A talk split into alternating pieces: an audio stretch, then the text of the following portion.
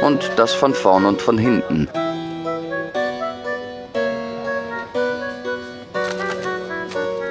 Der andere hatte sich mit allen Artikeln der Zunftordnung und mit dem, was jeder Aldermann wissen muss, bekannt gemacht. So konnte er von Staatsdingen mitreden, meinte er, und außerdem verstand er, Gurte zu besticken, denn er war fein und fingerfertig.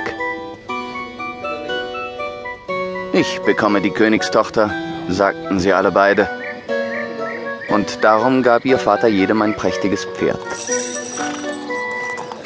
Der, welcher das Wörterbuch und die Zeitungen auswendig konnte, bekam ein kohlschwarzes, der Aldermannskluge, der sticken konnte, ein milchweißes.